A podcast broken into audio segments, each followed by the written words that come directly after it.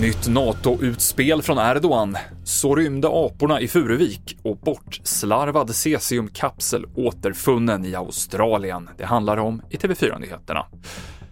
Det blir inget turkiskt ja till ett svenskt medlemskap i NATO så länge det är tillåtet att bränna koraner i Sverige. Det säger den turkiska presidenten Recep Tayyip Erdogan i ett tal till de egna parlamentsledamöterna idag.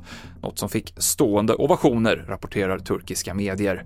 Vår syn på Finland är positiv, men inte när det gäller Sverige, säger Erdogan. En öppen gallerdörr och bristande rutiner låg bakom schimpansrymningen på Furuvik i december, uppger parken. Först så glömde en djurvårdare att stänga och låsa en dörr efter ett arbete i ett tomt schimpanshägn.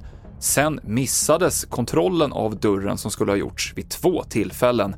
De här misstagen gjorde att fem schimpanser kunde ta sig ut från sitt hägn i Furuviksparken i Gävle den 14 december. Vi har tidigare rapporterat om Barnläkarförbundets krav om tydligare riktlinjer när det gäller små barns skärmtid, men några hårdare rekommendationer är inte aktuella i nuläget, enligt socialministern. Det är helt klart så att här finns ju ett bekymmer, här finns ett problem. Jag tycker Barnläkarföreningen pekar på det på ett väldigt tydligt sätt. Eh, och så får vi återkomma till frågan. Vad vill du säga till de föräldrar som inte tycker att de får tillräckliga riktlinjer eller information om skärmanvändning? Vi vill gärna jobba vidare med frågan, både hur vi kan få mer fysisk aktivitet men också hur vi kan skaffa oss bättre kunskap om skärmarnas påverkan.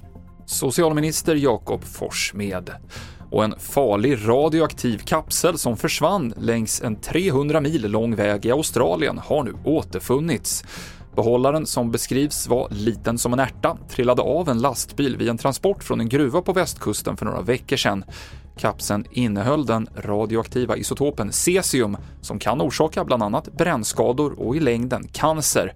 Men nu är den alltså återfunnen vid vägkanten. Myndigheter säger att det var som att hitta nålen i en höstack. Och det avslutar TV4-nyheterna. I studion Mikael Klintevall.